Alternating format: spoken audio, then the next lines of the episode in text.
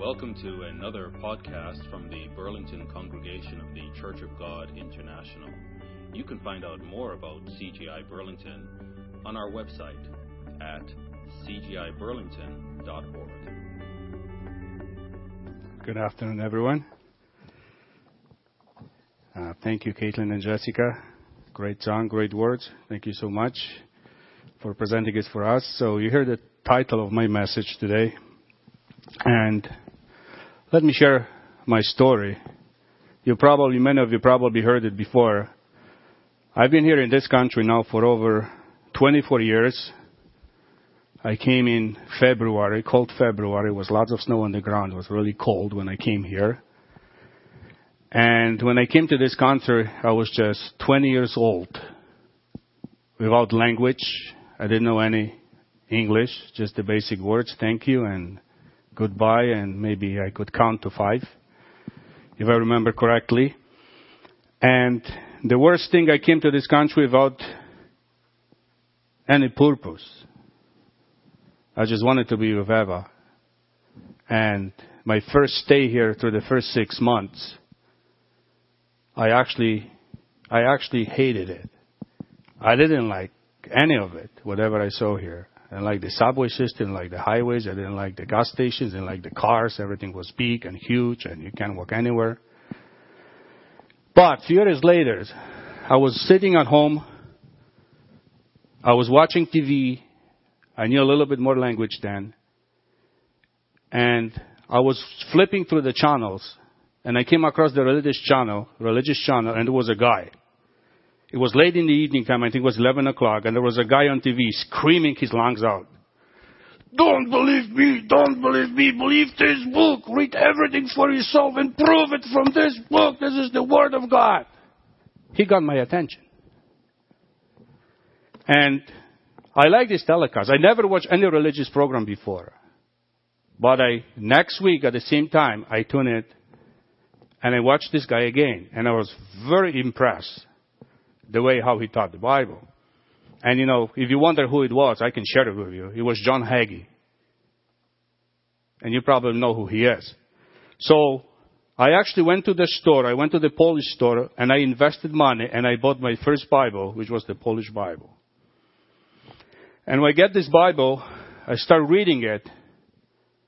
I was so impressed with it, and I think that two and a half weeks or three weeks, I read the entire book from cover to cover in two and a half weeks. I was staying late till two o'clock, three o'clock at night just to read it. The most fascinating statement that I found in this, in this Bible, I don't know, you will have a hard time to believe it. It's right here in Genesis 1 1. I want you to open it. I know we all, we all know it, what it is. But in Genesis 1 1, I was going through life. I was trying to figure it out. Why I'm here in Canada. What am I going to do? Where I'm going to go from here? What, how my life's going to look like? What do I need to do to succeed in life? I didn't have my family. I didn't have anybody. And finally, I came in this book in the first three, few words at the beginning of this book. Genesis 1 1. And basically, in its simplicity, it just says, in the beginning, God. Just stop right there. All the questions that I had, where I came from, what I'm able to do, what is the purpose of life, anything, it just answer right here. It's not about me. In the beginning, you just go back as far as you want, but in the beginning, and this book gives you the answer right away. In the beginning, God. In the beginning, God, nothing else. From the beginning of this book, you see, in the beginning, God. And as you go to this Genesis account, it's amazing. Verse 3. Then God said. So simple. In the beginning was God. God said. Verse 5. God called. Verse 6. Then God said. Verse 7. Then God made. Verse 8. And God called. And on and on and on. What am I here? It's not about me. I'm here because of somebody else.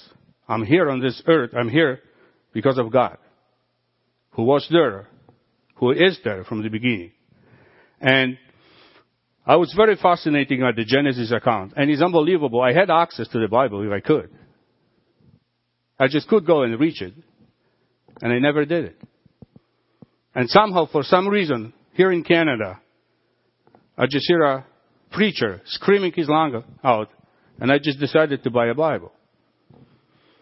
And have you ever read a very interesting book that you know you get into this book and it's so good, it's so interesting that you let's say you start you read through the first chapter, second chapter, third chapter, and you just can't wait to figure it out what's going to happen at the end.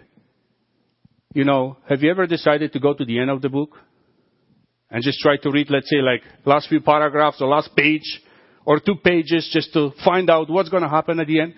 Anyone of you ever? So I, it's not just me alone. I thought that, you know, we like to cheat occasionally, right? So I went to the end of this book. I start reading to the Genesis. I'm thinking like, wow, it's a great start. I wanted to see what's going to happen at the end. Let's go to the end of this book that we call Bible. Let's go to Revelation.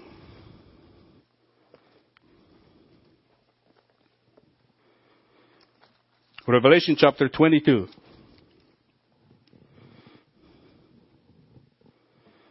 And I was reading the whole chapter, but in verse here, verse 12. Genesis chapter 22 and verse 12. And behold, I am coming quickly, and my reward is with me to give to everyone according to his work. Man, that was another revelation to me. I didn't know what was in the middle of this book. I had some idea what happened at the beginning, but something here it says that, you know, there will be an end and something gonna come and there'll be a great judgment and he's coming back and he's gonna give rewards according to my life. Wow. So there is something important about my life here. And just keep reading. Verse 13. Just if you forget, even though you like to cheat, you don't read what is in the middle. You read at the beginning or at the end. If you still forget, in verse 13. I am the Alpha and the Omega, the beginning and the end, the first and the last. God still reminds you who He is. He's at the beginning, He's at the end. He's at the beginning, because He's at the end. Everything, from the beginning to the end, everything is about God, not about you. Everything is about God. Verse 14. Blessed are those who do His commandments. Wow. Blessed are those who do His commandments, basically who are obedient, that they may have the right to the tree of life and may enter through the gates into the city. Verse 15.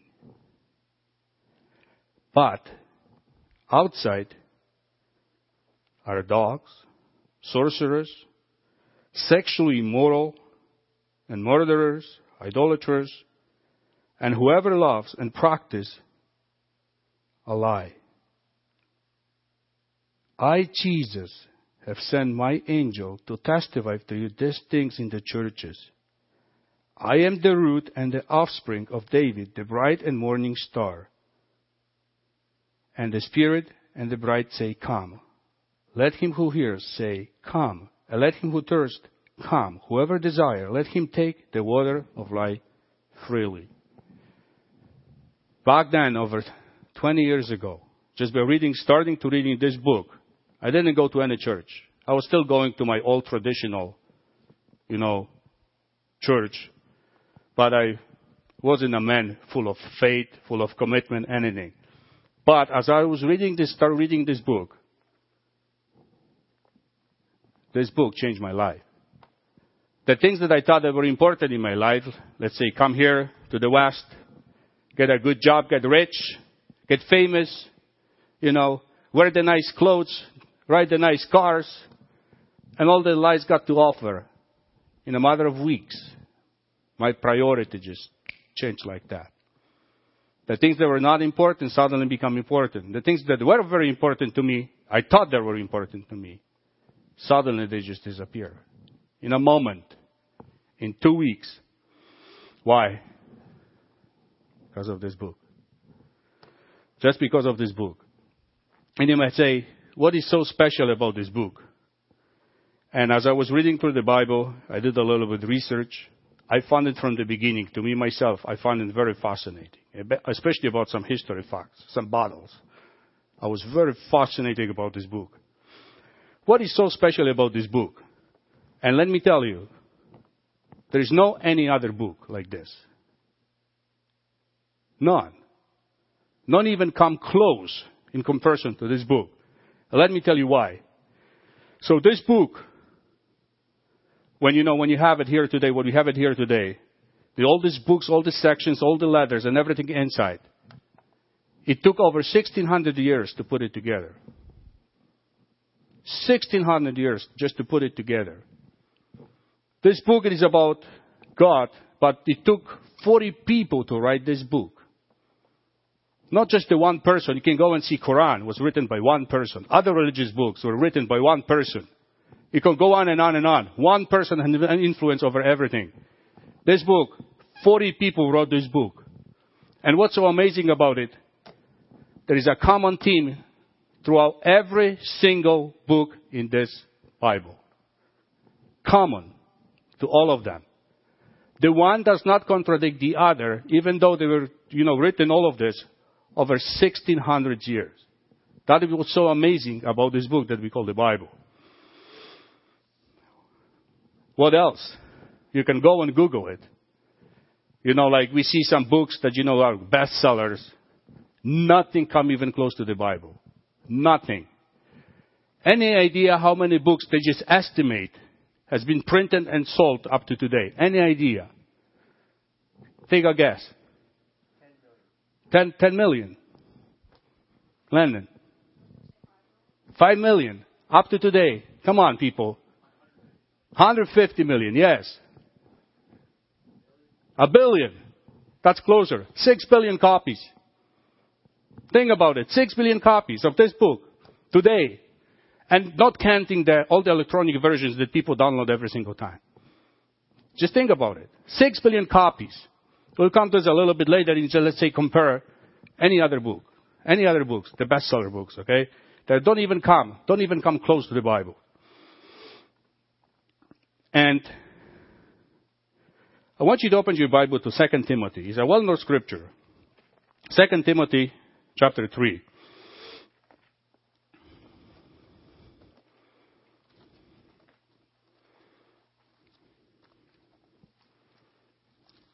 Second Timothy chapter 3. And look what Paul is writing here to a young person named Timothy. Very young. Second Timothy chapter 3. And in verse 14. So Paul is writing to this young man. And he's writing in verse 14. But you must continue in the things which you have learned and have been assured of knowing from whom you have learned them. And that from childhood you have known the Holy Scriptures. So right, Paul is saying to Timothy, from the young, from the childhood, you know the Holy Scriptures. He already called them the Holy Scriptures, which are able to make you wise for salvation through faith which is in Jesus Christ. Back then at that time where New Testament wasn't even in existence, there were just some letters of Paul but it wasn't fully compiled into this, you know, set of books that we call New Testament. He's just talking about the Old Testament scriptures, so he called it the Holy Scriptures. In verse 16, he says, all scriptures, not just some of them, not just some of the books, or just one of the books, he says, all scriptures is given by inspiration of God. For what reason? So the old scriptures is profitable for doctrine, for reproof, for correction, for instruction, instruction in righteousness, that the man of God might be complete, totally equipped for every good work. That's it. So simple and yet so difficult to accomplish. The Holy Scripture, that's how important it was going back over 2,000 years ago to these people back then, to Paul, to Timothy, and a bunch of other ones. Now, some people would ask, question, what does it mean that something is inspired? And, you know, inspiration of something, you know, living in 21st century and speaking English language. This word got a little bit abused in these days. Like, you know, the word we use, love. You know, like, I love my wife, I love my coffee, I love my car, I love my book, I love my Bible, I love my God. So just basically we just show this word, word, love everywhere. The same coming with inspiration. What did you inspire today to get up so early in the morning? Oh, the beautiful flowers and the birds singing. Or what did inspire you, Jen, to, you know, write something like this? So we kind of misabuse this word too. But if you go to the Greek language and see here inspiration and inspire right here coming from 2 Timothy 3 and 16, what it comes from the Greek word, I don't know how to pronounce it, but I'll try my best. But it, what it means, it means theo pnostos. So let me spell it for you. Theo, we all know what it's theo, right? That's God. T-H-E-O. And it comes together as a one word. T-H-E-O, P-N-E-U-S-T-O-S. So what, lit- what literally means in Greek language, it means God breathed. It's a totally different meaning than inspire. God breathed. So the scriptures claim to be breathed out by God, basically what it is. So, let me give you some points that were so much, were so helpful to me, why I found this book so much inspire, okay? Point number one. As you start reading this book from the beginning, you notice, point number one, the divine, the divine godly inspiration starts with God and ends with God. This whole book starts and ends with God. This book was not initiated by any man because man felt desire to write a Bible. And suddenly, you know, somebody wake up in the morning and said, you know, I have a desire, I'm inspired to write a Bible. That's not the case. God is the source of inspiration, and God wanted to put something into our hands. Let's go to 1 Peter chapter 1. You all know the scripture well. 1 Peter chapter 1.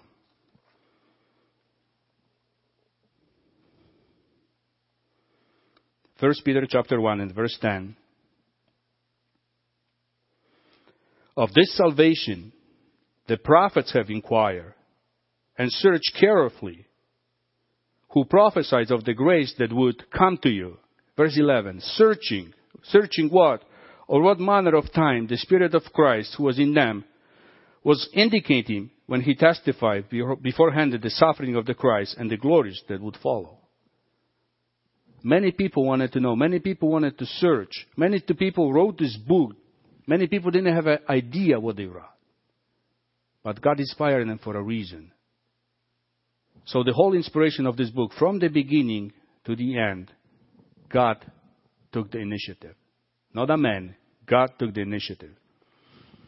That's number one. Number two, as you start with God, also the writers here in this book, they claim to be inspired by God.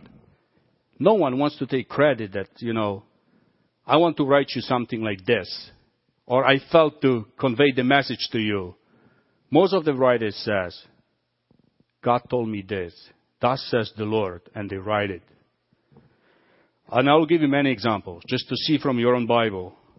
Let's say, let's start with Moses. Let's go to Deut- Deuteronomy chapter 4.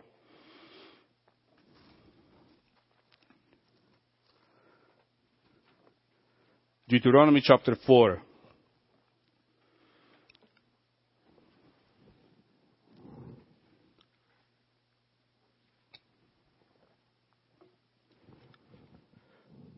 Deuteronomy chapter 4 verse 1.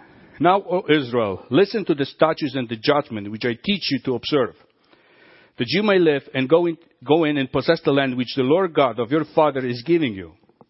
Verse 2. That's Moses. Long time ago. Verse 2. You shall not add to the word which I command you, nor take from it, that you may keep the commandments of the Lord your God which I command you. Moses doesn't take the credit of the first four book of the Bible. He says, I just wrote what God commanded me to tell you, and I'm telling you what God asked me to tell you, basically. That's what it is. Moses is not acting of his own authority. He's telling you, uh, he's saying, I'm telling you whatever I heard from the Lord. Obey this command. What about David? Go to 2 Samuel chapter 23. 2 Samuel chapter 23.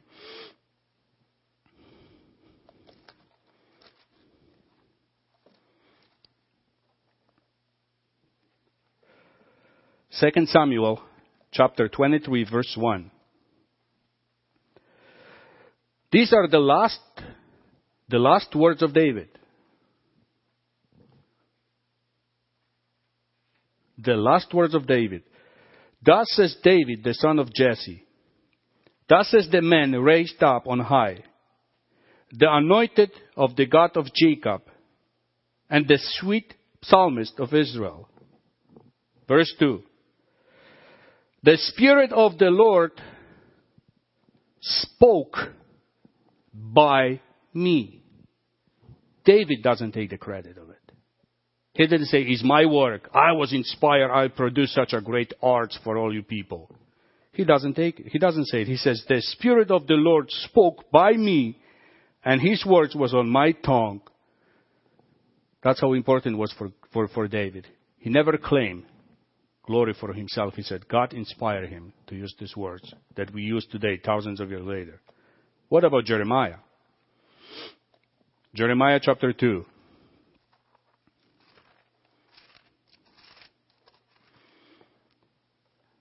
Jeremiah chapter 2. Verse 1. And you can see throughout the Bible. I'm just giving you selective examples. But you can see in many, many cases. Jeremiah chapter 2 verse 1. Moreover, the word of the Lord came to me saying, the same thing Jeremiah said, no, that is not my idea. The word of the Lord came to me and he's saying, go and cry in the hearing of Jerusalem saying, thus says the Lord. And that's the message of Jeremiah throughout his whole book that he wrote. He never even once claimed authority for the word that he wrote.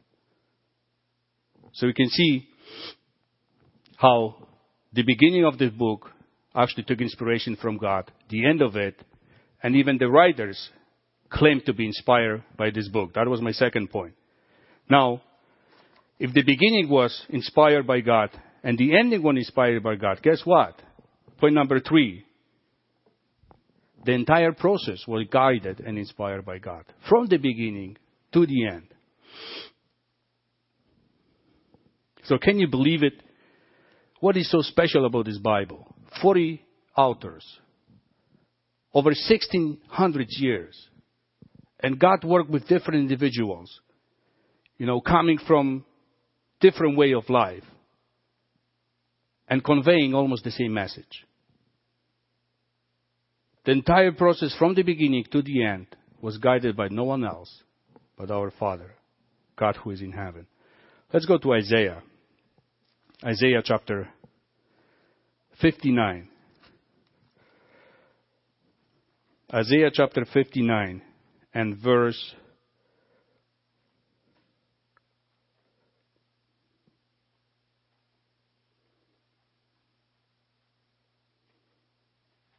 Twenty-one.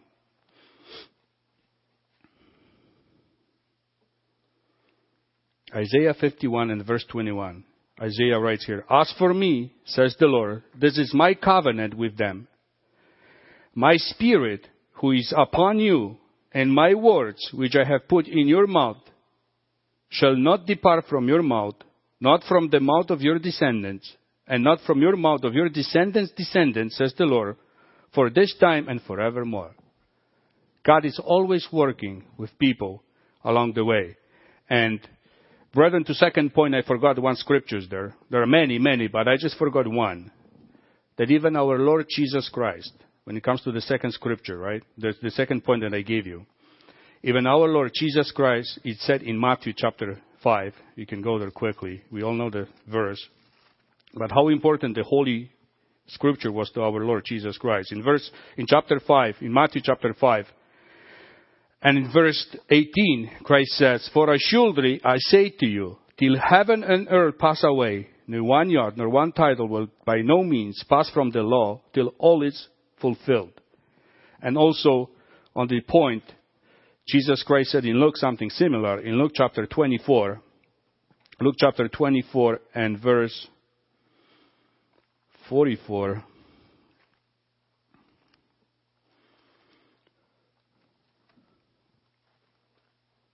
Luke chapter 24 and verse 44. Okay, Luke chapter 24 and verse 44. Look what Christ says here at the end of Gospel of Luke. Then he said to them, These are the words which I spoke to you while I was still with you. That how many things? That all things must be fulfilled which were written where? In the law of Moses, in the prophets, in the psalm concerning me. That's where the Lord of our Jesus of Jesus Christ about the Holy Scripture, about the Old Testament. Even he had faith in them and believed in them. So, just go back to my point number three that God guided the entire process, and I gave you the scripture from Isaiah 59:21. Now just go to Daniel. Go to Daniel chapter 12. Daniel chapter 12.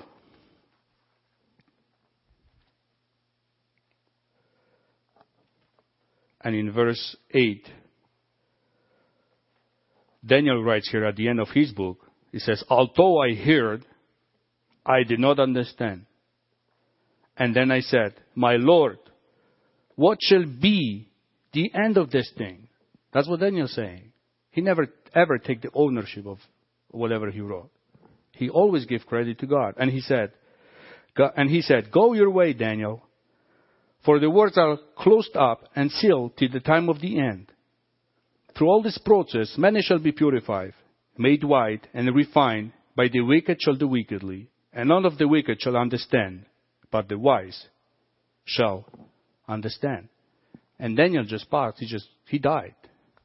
Not having a full understanding what he actually wrote in this book that we call Daniel.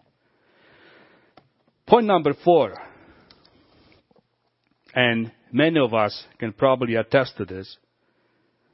The supernatural change in people once people get down and start reading this book.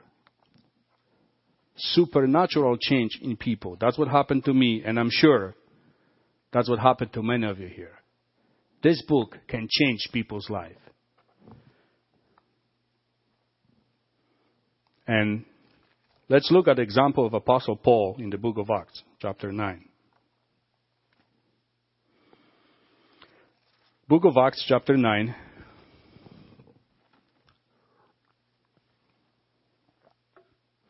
I'll give you many, many scriptures today. Lick your fingers, grease your fingers. We'll flip through many pages. I just don't want to use my words. I would rather let the scripture speak about itself. In Acts chapter 9 and verse 14, just breaking into the context here, we're talking about the conversion of Apostle Paul. And here he has authority from the chief priest to bind all who call on your name. But the Lord said to him, to Ananias, Go, for he is chosen vessel of mine to bear my name before Gentiles, kings, and the children of Israel. For I will show him how many things he must suffer for my name's sake. And Ananias went his way and entered the house. And laying his hand on him, he said, Brother Saul, the Lord Jesus who appeared to you on the road as you came, has sent me that you may receive your sight and be filled with the Holy Spirit. And immediately there fell from his eyes something like a scales, and he received sight at once, and arose and was baptized. So I can see there's miracles that took place. It wasn't just about the physical, physical healing that he received his eyesight. Suddenly, from this point, also Paul could understand the spiritual things that God wanted him to do. And just look here, in verse 19, so when he had received food, he was strengthened. Then Saul spent some days with the disciple at Damascus, and look at verse 20. Immediately he preached, he preached the Christ in the synagogue that he is the Son of God. What a transformation through the Word of God. From going one way, turning around 180 degrees, and going the opposite way. opposing Christ. Now this man is preaching Christ in every synagogue on every occasion he could. There's this unbelievable story about Paul. And look what happened to him in book of Acts chapter 28, speaking about the love for the word of God. Book chapter, uh, the book at the end of his life, in book of Acts chapter 28, look what he was still doing his entire life. In verse, in, in chapter 28, at the end of the book of Acts, in verse 22, but we desire from you what do you think. For concerning this sect, we know that it's spoken against everywhere. So when they had appointed him a day, many came to him at his lodging, to, whom he explained and solemnly testified of the kingdom of God, persuading them concerning Jesus from both the law of Moses and the prophets. And look at this, from morning till evening. He'll never get tired. This book excited him so much that at the end of his life he was ready to give his life for it from morning till evening. And verse 24, some were persuaded by the things which, which were spoken, and some disbelieved. But Paul never gave up. He was always available from the morning to the evening to anybody who knocked on his door and wanted to talk about God of this Bible. And Second Timothy, when he was ready to die, Second Timothy chapter 2, chapter 4, Second Timothy chapter 4, Let's say you have about a week to live, or maybe a few weeks to live, you don't know. If somebody would ask you, or if somebody would ask me, oh, Brother Jan, what would you like me to bring? You have just a few more weeks to, to live. You know, I could probably say like, yeah, bring me a coffee, double double, or bring me a donut, or, you know, bring me something. You know, get me an ice cream. I haven't had ice cream in six months, or you know, give me something good. I'm not going to live long. Look here in 2 Timothy chapter 4. And in verse 13, he's writing to Timothy and he says, Bring me the cloak that I left with, that I, that I left with Carpus at Troas when he went, and when you come, and what else? What he asked. Bring me clothes so I'm, because I'm cold. And he says, and bring me the books, especially the parchments. What he was asking for? Parchments. He was asking for this. Bring me my Bible. I'm ready to go. I'm ready to die. And I could use so many things. And Paul says, bring me the Bible. I want to have it by me. Just bring it with me. And this man, trust me, this man remember a lot of Old Testament scriptures. He could quote it from his, from his memory. And his last day he says, just bring me the whole book. Bring me the whole book. This book can change people's life. Point number five.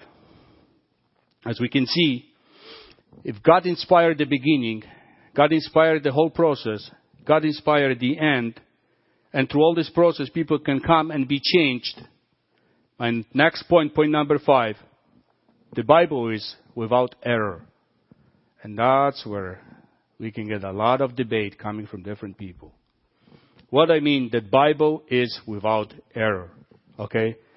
This Bible that I'm holding right here, this Bible is with many errors, okay? The Bible that you have, it is with many errors in it. Many errors just to translation alone occur in all kind of Bible translations. What I'm saying, the Bible that came in the original, this was not something that had many errors in it. It was pure other, other things that, you know, this Bible is not without errors.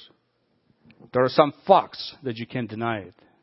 Historically, geographically, and you know, and many people, so many people didn't just look like, let's say, they would look at some of this, you know, Old Testament scripture. They would look at the book of Daniel and says, you know, this can be true because this fact is not confirmed by the secular history. I would say the opposite. Many facts were confirmed in secular history because guess what? They were right here in the Bible. And over the time, through archaeology or some other discovery, they just came to a conclusion, yeah, King David actually really existed. But before that, they didn't have nothing about King David. The only thing about King David was here in the Bible. So we see Bible is without error. And let me give you some fact that I find very interesting.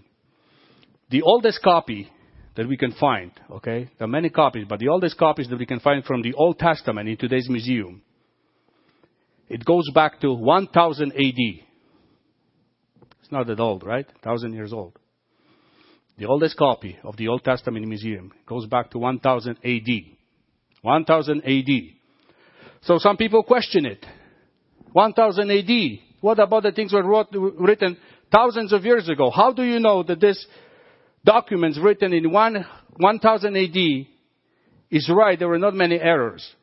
How many of you heard about Dead Sea Scrolls in 1947? How many of you heard about that discovery?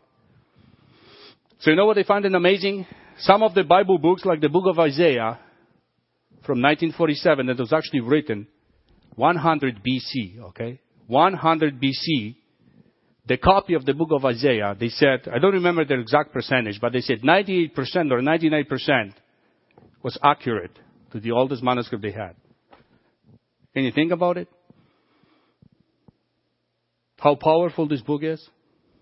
God made sure that the message that is in this book is conveyed from generations to the generations without any errors. Now, what about the New Testament? This gets very interesting. What about the New Testament? How many people believe in Plato? How many people believe in Plato? How many manuscripts do you have on Plato? Anyone can guess? How many manuscripts do you have on Plato? How many? Take a guess. How many? Hundreds. Anyone? No. Less than that, brother. Seven. Everybody believes in Plato, right? Everybody believes in Plato. What about, what about Aristotle? How many copies do we have of his writing? Throughout all different kind of, you know, documentations, history. How many do you think? Five. And everybody believes in him, right? That this guy existed. He wrote. He was great philosopher, right? Everybody believes it. And now people say, what about the New Testament? How do we know for sure that, you know, it was written? Do you know how many copies we have of the New Testament? Let's guess. No? Between four and five thousand. Throw different pieces of New Testament. Doesn't matter. Gospel letters and stuff like that. And you can put them side by side and compare them. They're not identical.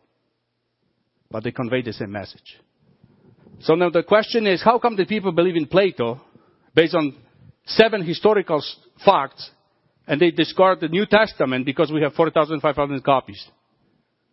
And they say that's not historical, that's not truthful, you know, that's just invention of Christianity. But we believe in Plato. He was a great philosopher. He was a great scholar. And you know, and even today, he probably have more influence here in Western society than Jesus Christ. Just think about it. It's crazy, but that's what it is. Let's go to Psalm 119 and see what God writes, what David wrote through God about his word. That is without error, okay? Psalm 119.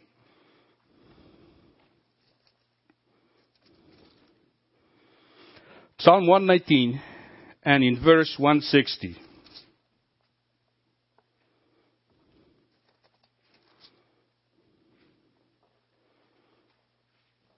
So I have a New King James Version, and my New King James Version says this. The entirety of your word is true. Not just some portion. The entirety of your word is true. And every one of your righteous judgment endures forever. Who is using different translation here? What, anyone is using different translation, the New King James Version? What do you have? So let's say, what, what, what, you, what do you have? Like King James Version or something else? What do you have? Or NIV? Can you read it, the same verse? What does it say there?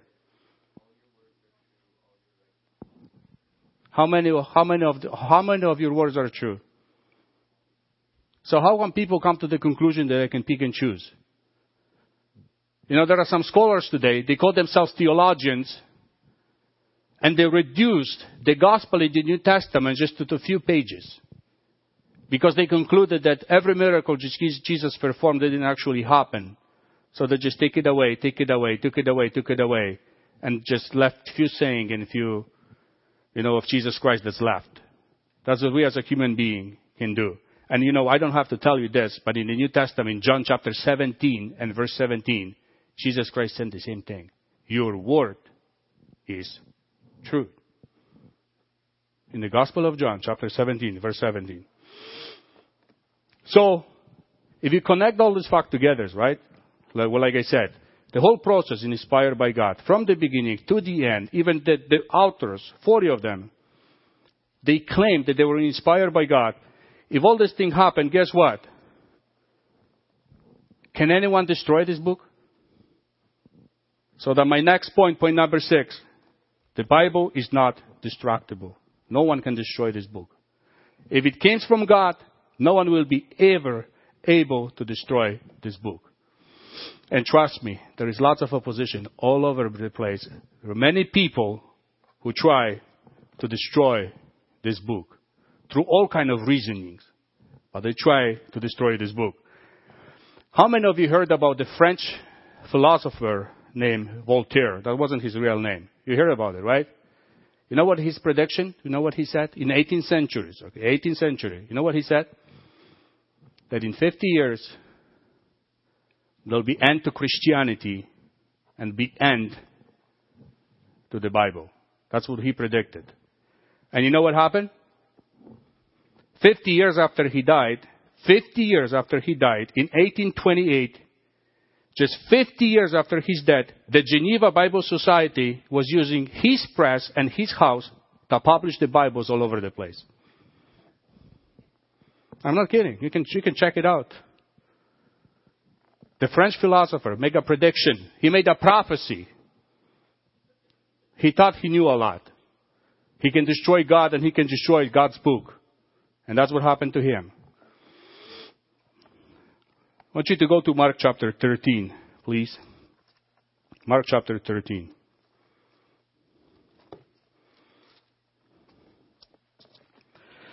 Mark chapter 13 and verse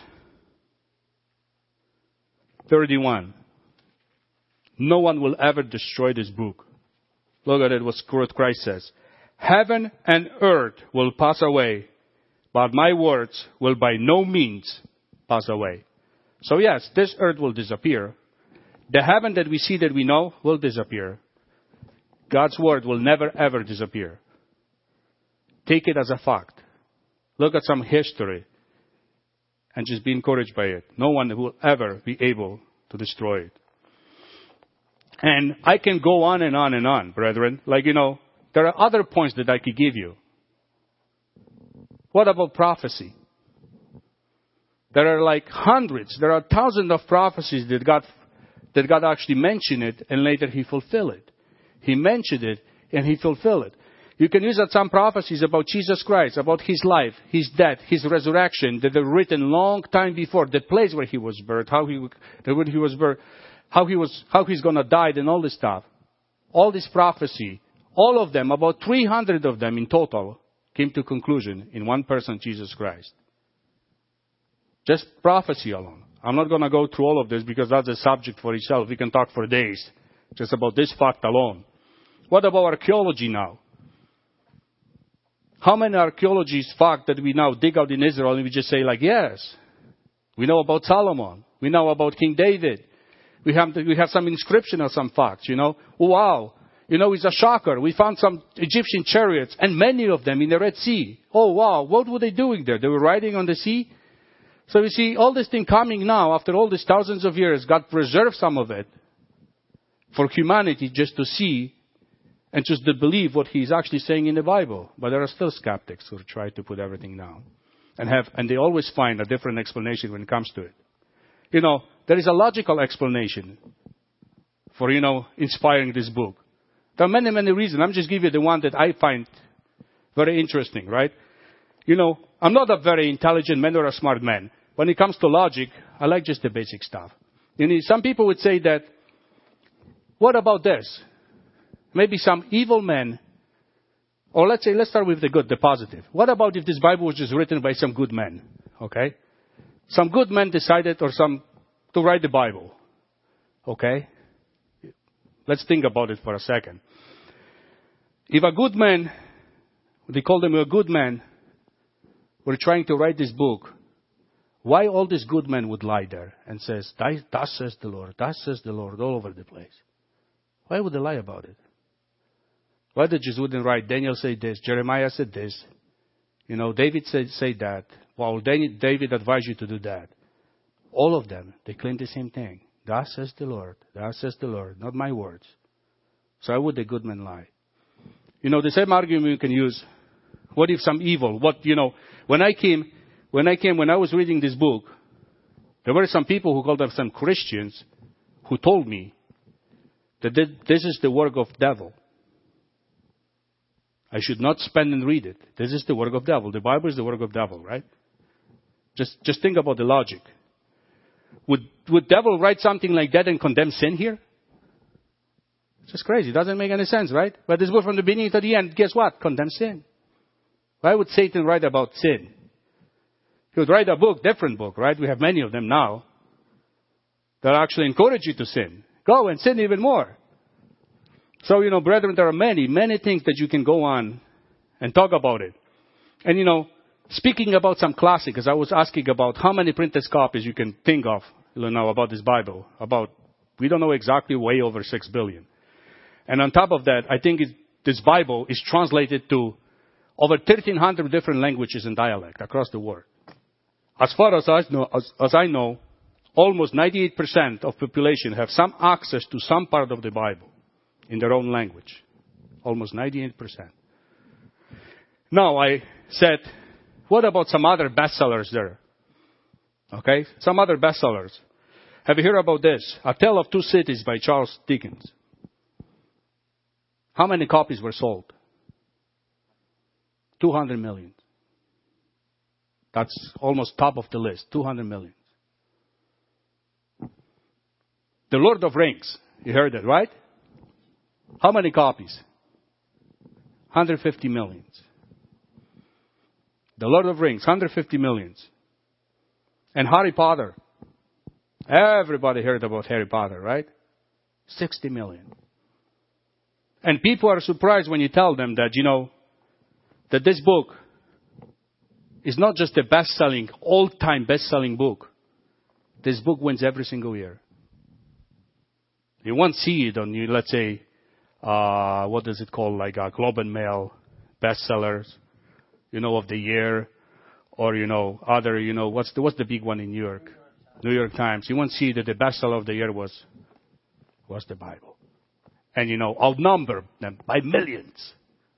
The book who is whatever other book that is number second, right?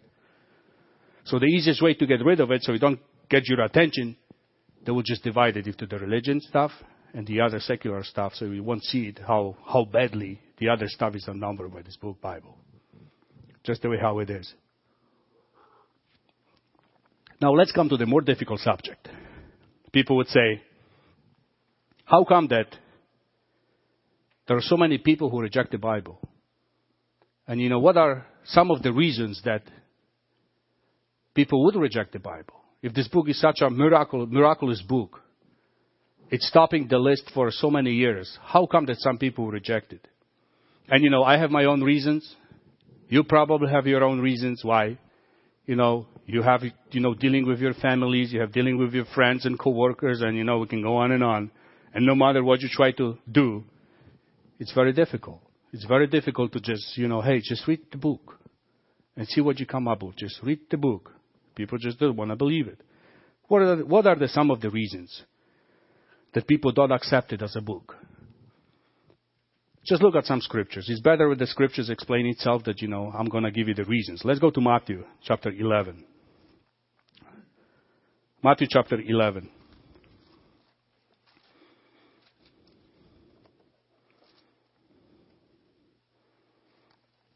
Matthew chapter 11 and in verse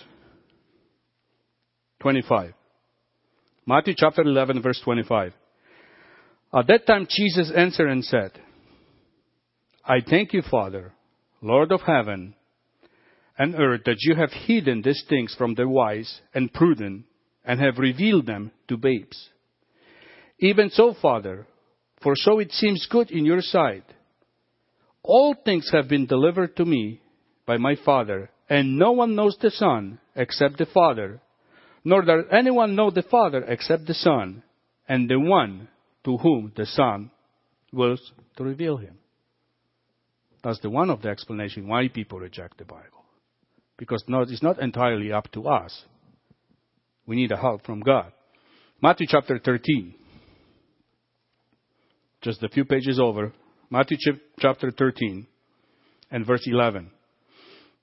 And he answered and said to them, Because it has been given to you to know the mystery of the kingdom of heaven, but to them it has not been given. For whoever has, to him more will be given, and he will have abundance. But whoever does not have, even what he has will be taken away from him. Verse 13 Therefore I speak to them in parables, because seeing they do not see, and hearing they do not hear, nor do they understand. And in them the prophecy of Isaiah is fulfilled, which says, Hearing you will hear and shall not understand, and seeing you will see and not perceive. For the hearts of this people have grown dull. Their ears, ears are hard of hearing, and their eyes are, and their eyes have closed. Lest they should see with their eyes and hear with their ears, lest they should understand with their hearts and turn, so that I should, so that I shall heal them. So there is a reason, a deeper reason why some people have a problem with this book. I'll give you some other scriptures. Matthew chapter 16. Matthew chapter 16 and verse 17. Jesus answered and said to them, Blessed are you, Simon Bar-Jonah, for flesh and blood has not revealed this to you, but my Father who is in heaven. That's what happened to Peter, and that's what happened almost every single, single one of us here.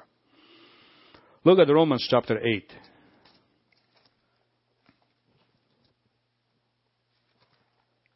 Romans chapter 8.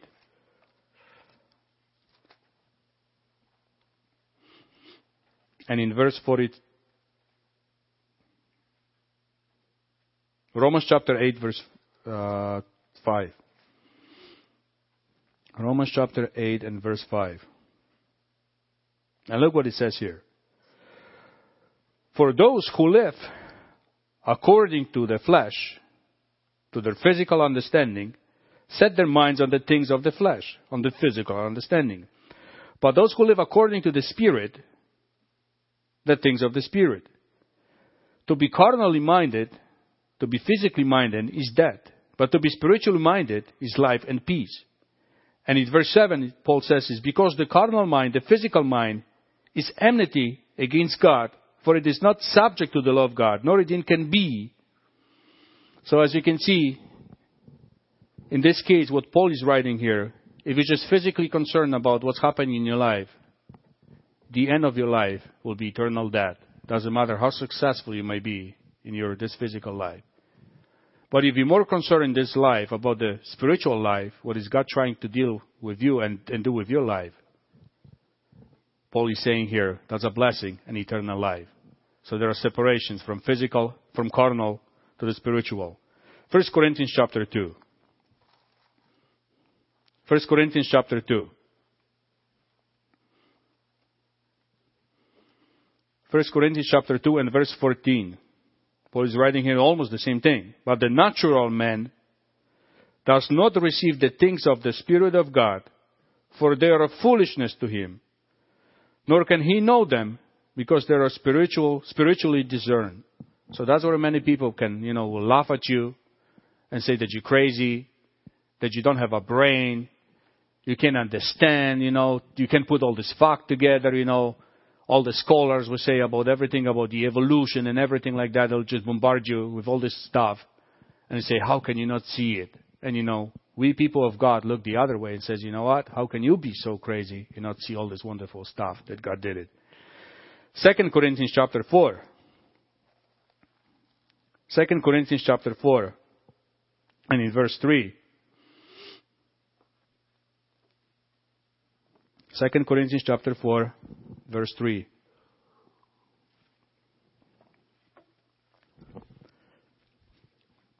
But even if our gospel is veiled, it's well to those who are perishing, whose minds the God of this age has blinded, who do not believe, lest the light of the gospel of the glory of Christ, who is the image of God, should shine on them.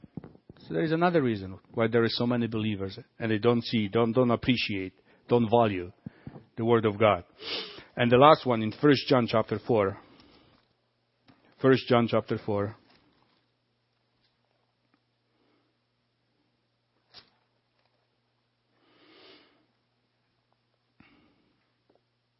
First John chapter 4 and verse 6. John is writing here. He says, We are of God. Why? Because he who knows God hears us. And he who is not of God does not hear us. But this we know, the spirit of truth and the spirit of error. God's people are obedient to this book, brethren. And I don't know how, for how long I've been here, but it doesn't matter. Now, in closing, you know, as you can see, many people, and especially non-Christians, even Christians, have all kind of explanation and will give you many, many reasons why to discard this book. They'll use all kind of tricks and all kind of arguments, you know, just pointing you how this book is full of errors. But at the same time, if you if you read this book and if you study this book and if you fall in love with this book, I know one thing. It will change your life. And what you will find out over the time, that you can work hard. You can work hard trying to flip all the pages, trying to prove that this book is not right. And you know, you'll come to the same conclusion. You can prove it. Trust me, I work hard. I work hard for three months. I was trying to prove Pastor Vance Stinson that Sabbath is just a total nonsense. It's for Jewish people. And I came to CGI because I couldn't find any proof about any other day except the Sabbath. And I know how difficult it is, especially for uh, younger generations. You know, you go to schools, you go to universities, you go to colleges, and when you say that you're Christians, people will just basically laugh at you. You know, like how outdated you are, and you know, how unpopular you are, you know, and especially when you really care about your behavior and behaviors of others. You know, when you say like, I don't do this stuff, I don't drink, I don't smoke, I don't swear, then you know you'll be a very, very weird person in this society. When you say, you know, we can't go for a tournament because it's a Sabbath day and you want to go to church, people would think that you're crazy. You can participate in so many, you know, activities that are out there. You can have hockey because guess what? Most of the games happen on the weekend. You want to be a soccer player. Most games are on the weekend. But you know, in the end, all these things one day will pass away. I wanted to be a soccer player. When I was 10, 12, 13 years old, I didn't see anything but soccer. And now I love to watch soccer, but it's not my commitment. You know, I like to watch hockey, but it's not my commitment. I'm not dedicating my life to watch soccer. I don't dedicate my life to watch soccer, you know, any other sport. But there's one thing that I dedicate my life, that's to this. And the more I read it, the more things I find out. And the more things I find out, the more excited I am. And the more excited I am, the more passionate I am about God and His cause. And let, let me leave you with the last scripture, the last closing scripture for today, which is in Romans chapter 15. Romans chapter 15.